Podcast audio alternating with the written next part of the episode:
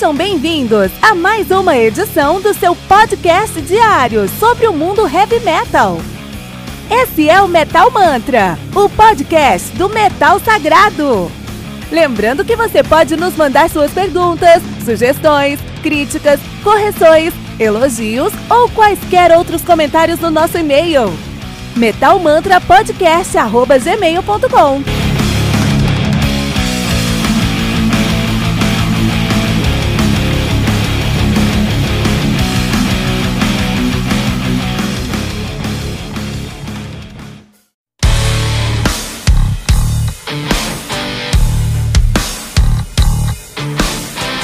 Olha aí, estou invadindo o seu episódio rapidinho porque temos uma pergunta importante. Você ama o heavy metal?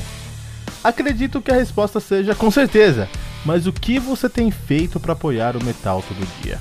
Aqui no Metal Mantra nós postamos dois episódios por dia, duas entrevistas por semana e uma retrospectiva aos finais de semana.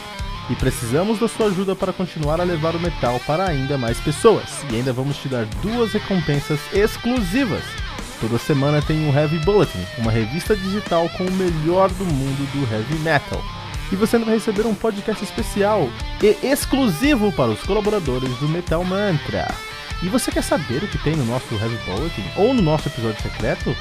Corre na descrição desse episódio que tem um link para você conhecer a nossa primeira edição e o nosso primeiro episódio secreto agora mesmo. Não deixe de co colaborar para que o metal continue sagrado. Não deixe de colaborar para que o metal continue sagrado.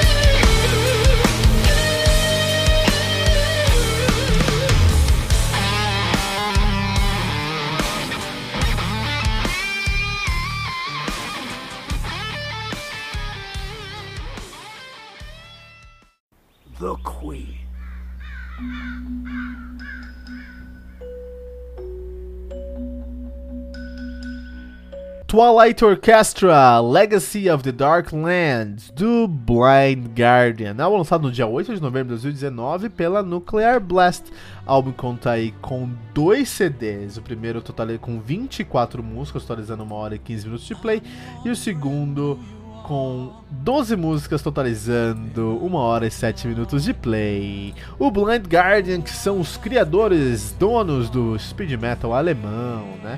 E também um dos maiores nomes do power metal alemão. Os caras são de Krefeld, Nord Rhine-Westphalia, na Alemanha, estão nativa desde 86. De 84 a 86 existia um nome que não vendia muito bem, Lucifer's Heritage. em 86 eles mudaram aí pra Blind Guardian, acho que funciona mais aí mesmo, né? A banda tem uma discografia muito interessante, né? E tem a síndrome do Copa do Mundo também, que agora foi quebrada, né? Mas os caras têm um Battalion of Fears de 88, tem o Follow the Blind de 89, Tales from the Twilight World de 90, Somewhere Far Beyond de 92. Vamos falar um pouquinho mais sobre esses álbuns, porque isso vai ser importante pro evento. Ó, tem o Battalion of Fears de 88, onde eles eram um speed metal cru alemão. O Follow the Blind de 89, onde eles assumiram um pouquinho mais de elementos melódicos, mas ainda era um speed metal, mas era um speed metal com uma identidade um pouquinho mais forte, identidade do Blind Guardian. Era o speed metal do Blind Guardian. Tales from the Twilight World de 90, onde eles têm muito de black de, de, power, de speed metal, mas tem alguns elementos de, de, power metal já jogados no meio. E um pouquinho de toque de toque, tolkienianismo, de, do mundo de Tolkien, né? Somewhere Far Beyond, 92, onde eles assumiram, assumiram uma posição, uma, uma, uma, uma posição mesmo mais próxima, mais próxima do de Tolkien, né? Eles falam mais sobre Tolkien, tiram um pouquinho do speed metal e trazem mais um power metal. Em 95 eles assumiram o power metal de vez e trazem Imaginations from the, from the Other Side. E em 98 eles trazem um power metal já com uma identidade é, de Blind Guardian. Já não é mais o power metal alemão, é o power metal do Blind Guardian. A Night of the Opera é um álbum que eles exploram as sonoridades que eles criaram, trazendo elementos cada vez mais abrangentes para o som dele. A Twist in the Myth, eles têm o seu primeiro álbum que não é, é Tolkieniano, é um álbum conceitual deles mesmo. E. Deixa eu ver se é isso mesmo.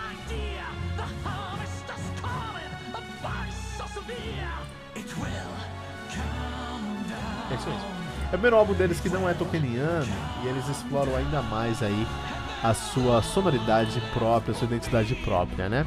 Eles têm o At the, Edge of Time de 2010, onde eles continuam essa pegada, Beyond the Red Mirror, que é um álbum conceitual, e agora estão lançando Twilight Orchestra, Legacy of the Darklands, que é o seu primeiro épico, a banda que é formada por Hansi Kirsch no baixo, também toca lá no Demons and Wizard, André Obrecht na guitarra, to tocava lá no Lucifer's Heritage, no fundador, Marcos Sippen na guitarra, também toca no Demons and Wizards, e o Frederick Emka no, na bateria. Ele que é do Sing Breed, cara, né? O Hansi Kirsch também tá é, o baixista e vocal, né? O Hansi Kirsch tocou aí, é, baixo, desculpa, de 86 a 95. E em 86 ele assumiu o vocal e tá até hoje como vocalista. Os caras são sem baixista no momento, né? Para o Twilight Orchestra, quem tocou baixo no caso,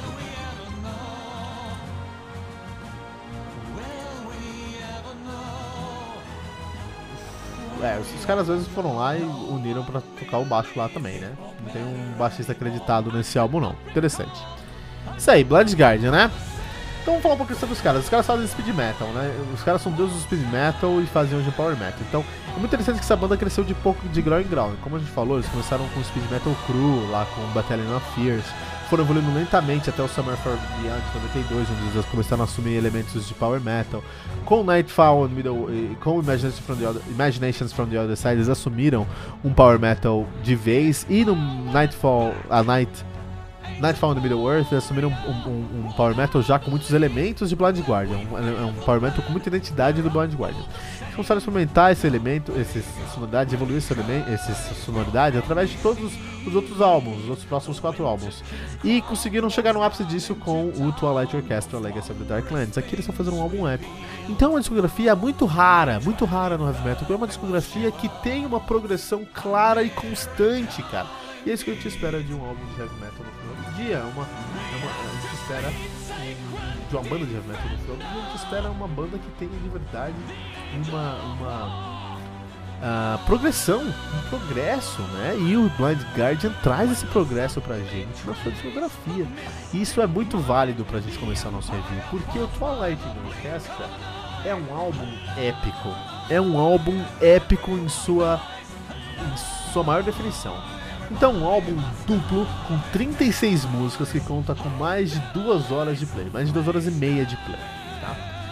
É, duas horas e meia de, de, de, de power metal, de, de Blind Guardian na sua cabeça. Isso já por si só já vale uma boa nota. A questão é que eles, eles não queriam só fazer um álbum temático de duas horas e meia. Eles queriam contar uma história mesmo. Eles queriam contar essa história com uma imersão do seu do ouvinte ao ao a, aquele universo. Então eles não trazem só a música para colocar você dentro desse som, eles trazem toda uma produção é, hollywoodiana, é um filme mesmo. Twilight Orchestra Legacy of the Darklands é um filme em áudio. E quando a gente fala de filme em áudio, a gente pensa em muitos projetos de podcast. Por isso que eu acho que esse álbum é essencial e indispensável para o ouvinte de podcast, porque é um álbum pesado, longo, de duas horas e meia, que conta uma história. É um, um, um álbum que vai ali ter uma, narrativa e muitos elementos sonoros, de efeitos sonoros no, no fundo.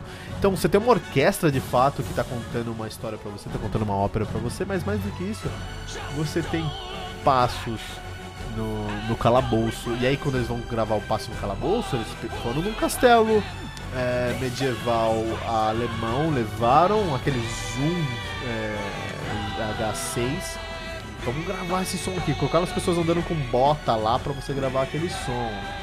Coral na chuva, deixaram a chuva cair. Então eles realmente buscaram todas as sonoridades aí reais e colocaram isso. Então você tem uma grande camada que é o Blind Guardian, uma grande, uma outra camada por cima disso que é que é o Power Metal do Blood Guardian.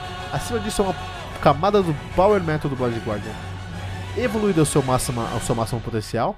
Acima disso, uma orquestra, uma, um, um, conceito, um álbum conceitual. Acima disso, uma narrativa. Acima disso, uma orquestração. Acima disso, efeitos sonoros.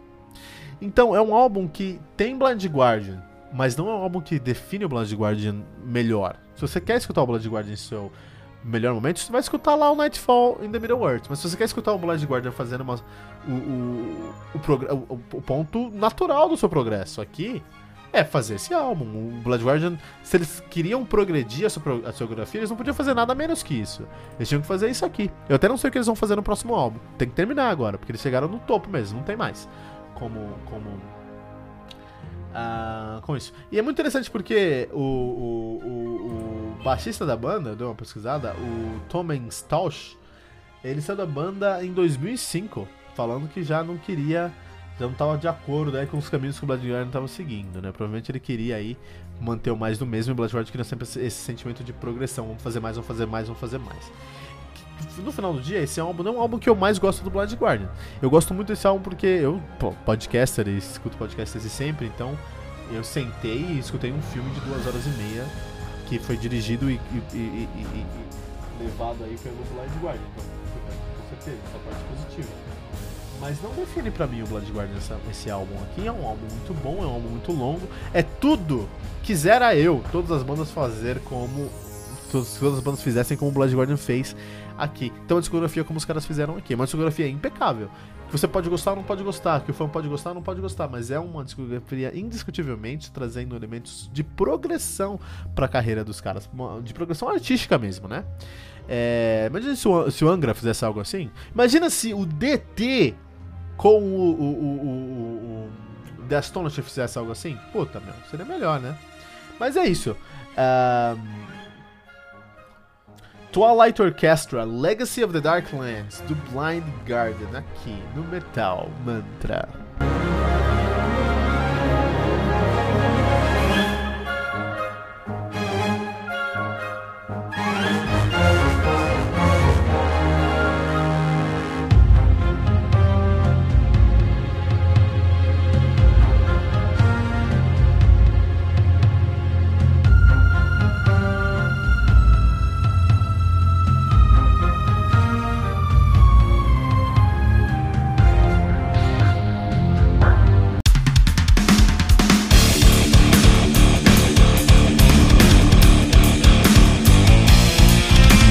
Você ouviu mais uma edição Metal Mantra, o podcast do Metal Sagrado.